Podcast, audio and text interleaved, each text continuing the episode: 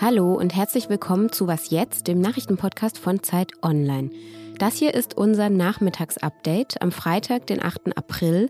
Mein Name ist Simon Gaul und wir sprechen heute über die Ukraine-Reise von Ursula von der Leyen, über die Anschläge in Israel und über unser neues Wochenende. Redaktionsschluss für dieses Update ist sechzehn Uhr. E U-Kommissionspräsidentin Ursula von der Leyen ist heute in der Ukraine unterwegs. Ihre Reise nach Kiew sei ein deutliches Zeichen der Unterstützung für die Ukrainer, sagte sie vor einem Treffen mit dem ukrainischen Präsidenten Volodymyr Selensky. Das wichtigste Gesprächsthema dieses Treffens sei der E U-Beitritt der Ukraine, sagte von der Leyen. Wir wollen die Ukraine unterstützen und ihr Hoffnung geben, sagte sie. Selensky hatte kurz nach Kriegsbeginn die E U-Mitgliedschaft für sein Land beantragt und von der Leyen sagte jetzt heute nochmal, dass sie zuversichtlich sei, dass der Aufnahmeprozess im Fall der Ukraine schneller verlaufen könnte als üblich. Bevor die Ukraine allerdings wirklich Mitglied werden kann, bekommt sie erstmal den Status einer Beitrittskandidatin und dann gibt es einige Formalia, die normalerweise durchaus einige Jahre beanspruchen. Der E U-Außenbeauftragte Josep Borrell, der von der Leyen auf der Reise begleitet, der sagte im Zug heute Morgen außerdem, dass die E U ihre Vertretung in Kiew wieder eröffne. Botschafter Matti Masikos, der auch dabei war, wird seine Arbeit in der ukrainischen Hauptstadt mit einem kleinen Team jetzt wieder aufnehmen. Die E U-Vertretung war einen Tag nach Kriegsbeginn komplett evakuiert worden. Jetzt soll sie eben wieder in Gang kommen.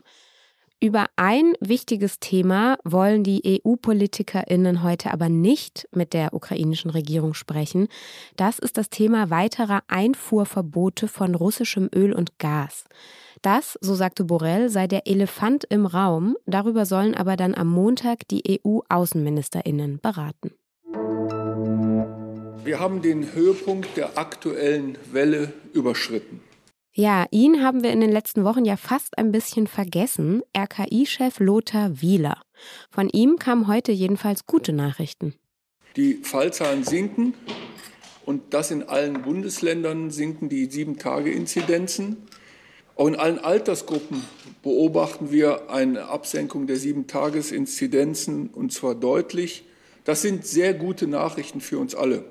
Allerdings gleich hinterher kam dann noch eine Einschränkung, denn die Inzidenzen seien immer noch hoch, sagte Wieler, auch wenn die meisten Erkrankungen mild verliefen. Dennoch bleibt bedrückend, dass immer noch täglich zweihundert bis dreihundert Todesfälle in Verbindung mit Covid neunzehn an das Robert-Koch-Institut übermittelt werden. Auch bei einer positiven Lageentwicklung werden wir wahrscheinlich noch länger diese hohen Todesfallzahlen sehen. Wieler hat deshalb nochmal dazu aufgerufen, doch bitte weiterhin Masken zu tragen, besonders in Innenräumen. Und wer Symptome einer Erkrankung habe, der solle besser zu Hause bleiben, vor allem zum Schutz besonders gefährdeter Menschen. Gestern Abend, am Donnerstag, hat ein achtundzwanzigjähriger Palästinenser in der israelischen Stadt Tel Aviv in einem beliebten Ausgehviertel auf BesucherInnen einer Kneipe geschossen. Zwei junge Männer hat er dabei getötet und mehrere Menschen verletzt. Heute Morgen haben die Sicherheitskräfte ihn gefasst und getötet. Schon in der vergangenen Woche gab es ähnliche Anschläge in Israel. Bei denen sind bereits insgesamt elf Menschen getötet worden. Israels Ministerpräsident Naftali Bennett hat heute dann auch ein striktes Vorgehen gegen die Gewalt angekündigt. Er sagte, die Regierung habe den Sicherheitsbehörden volle Handlungsfreiheit eingeräumt. Steffi Henschke berichtet für uns regelmäßig über Israel und ist jetzt bei mir am Telefon. Hallo Steffi. Hallo Simon. Kannst du denn diesen Anschlag von gestern noch ein bisschen einordnen, was und warum da das genau passiert ist? Ja, Donnerstagabend, das ist in Israel wie in Deutschland der Freitagabend. In Freitag, am Freitag ist ja in Israel ähm, beginnt der Schabbat. Das heißt, am Donnerstagabend gehen alle aus, haben Spaß. Die Dizengoff Street in, in Tel Aviv ist eigentlich so die, mit die belebteste Partystraße. Da ist eine Bar an der anderen, Musik läuft, alle sitzen draußen, trinken Cocktails. Es sind viele, die auch aus dem Umland kommen. Ähm, die beiden Getöteten, ähm, das sind zwei junge Männer, äh, Tomer Morat und äh, Aytam Magini, die wollten feiern. Und eine Freundin, mit der ich danach ähm, ja, über WhatsApp geschrieben habe, die erzählte nur, Tel Aviv war gestern Abend wie im Lockdown, alles war still, alle waren drin. Und es gab ja vergangene Woche schon Anschläge, da sind auch schon elf Menschen getötet worden. Haben denn diese verschiedenen Attentäter jetzt irgendwas miteinander zu tun? Was konkret sie miteinander zu tun haben, ist unklar, aber es gibt Parallelen. Alle Attentate sind an sehr zentralen Orten mitten in Israel passiert. Die Sicherheitsdienste hatten keinerlei Hinweise auf diese Taten.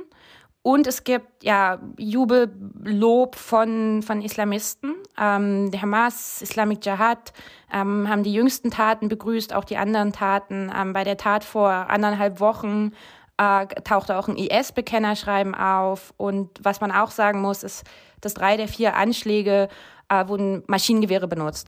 Und hat man irgendeine Einschätzung jetzt schon, woher diese Gewalt jetzt ausgerechnet kommt? Ja, die Experten sprechen da tatsächlich vom Copycat-Effekt. Der erste Anschlag passierte in Beersheva. Das war ein ähm, Beduiner, ein israelischer Staatsbürger, der Menschen mit einem Messer angegriffen hat. Und dadurch ähm, ist ein Moment entstanden oder ein Momentum. Und bei dem an- zweiten Anschlag in Hadera war das. Da waren schon zwei Männer, wo Bezüge zum I S sich herstellen lassen. Ähm, der dritte Anschlag in Bnei Brak, das waren Palästinenser. Und jetzt ist es wieder so. Und das ist halt, Experten haben vorausgesagt, dass es wieder passieren wird. Äh, sie sagen auch, das ist eine neue Form von, von Islamisten, mit denen man es hier zu tun hat, die komplett unterm Radar der Sicherheitsbehörden sich bewegt haben. Ähm, bei dem Attentäter von gestern Abend zum Beispiel heißt es, er habe keine Vorstrafen gehabt. Und das ist, was Experten eben auch sagen, ist, dass es eine Form von Islamismus ist, wie man ihn aus Europa, wie man ihn aus Paris kennt zum Beispiel. Und das heißt, dass diese ähm, Terroristen unterm Radar der Sicherheitsbehörden liefen, dass sie jetzt äh, ihr Momentum haben und es dazu eben kommt. Du bist aber jetzt gerade nicht selbst in Tel Aviv, oder? Nee, genau. Ich bin gerade in Deutschland, habe aber natürlich ähm, Kontakt zu Freunden und Freundinnen ähm, intensiv äh, seit dem Anschlag gestern Abend. Danke, Steffi. Ich danke dir. On this vote, the yeas are fifty-three, the nays are forty-seven. And this nomination is confirmed. dreiundfünfzig Ja und siebenundvierzig Nein-Stimmen für Ketanji Brown Jackson. Dieses Ergebnis hat U S-Vizepräsidentin Kamala Harris gestern Abend verkündet.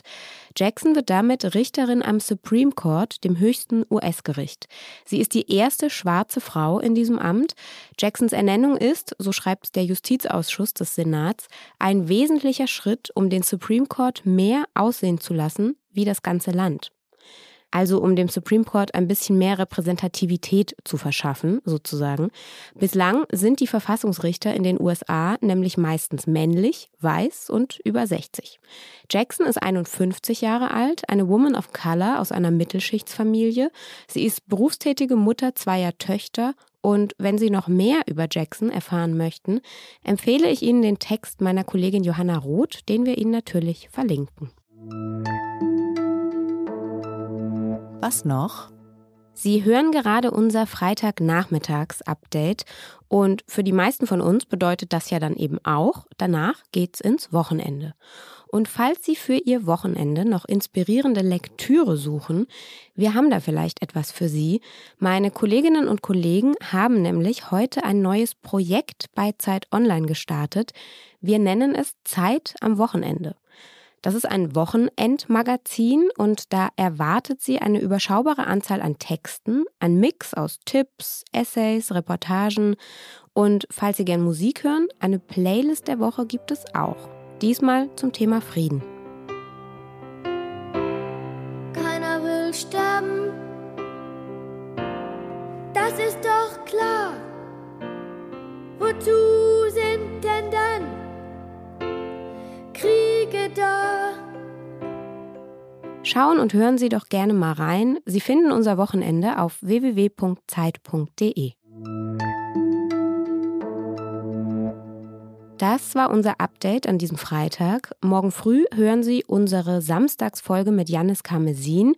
Der wird für Sie unter anderem auf die anstehende Präsidentschaftswahl in Frankreich schauen, denn die wird leider spannender als vielleicht gedacht. Denn die rechtsextreme Kandidatin Marine Le Pen hat jetzt doch noch deutlich aufgeholt. Wenn Sie uns Feedback geben möchten, geht das wie immer an was jetzt at zeit punkt de.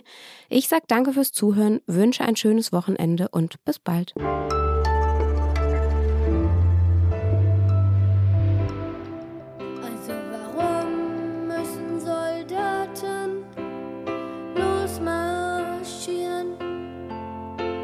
Menschen zu ermorden, mach mir das mal klar, wozu sind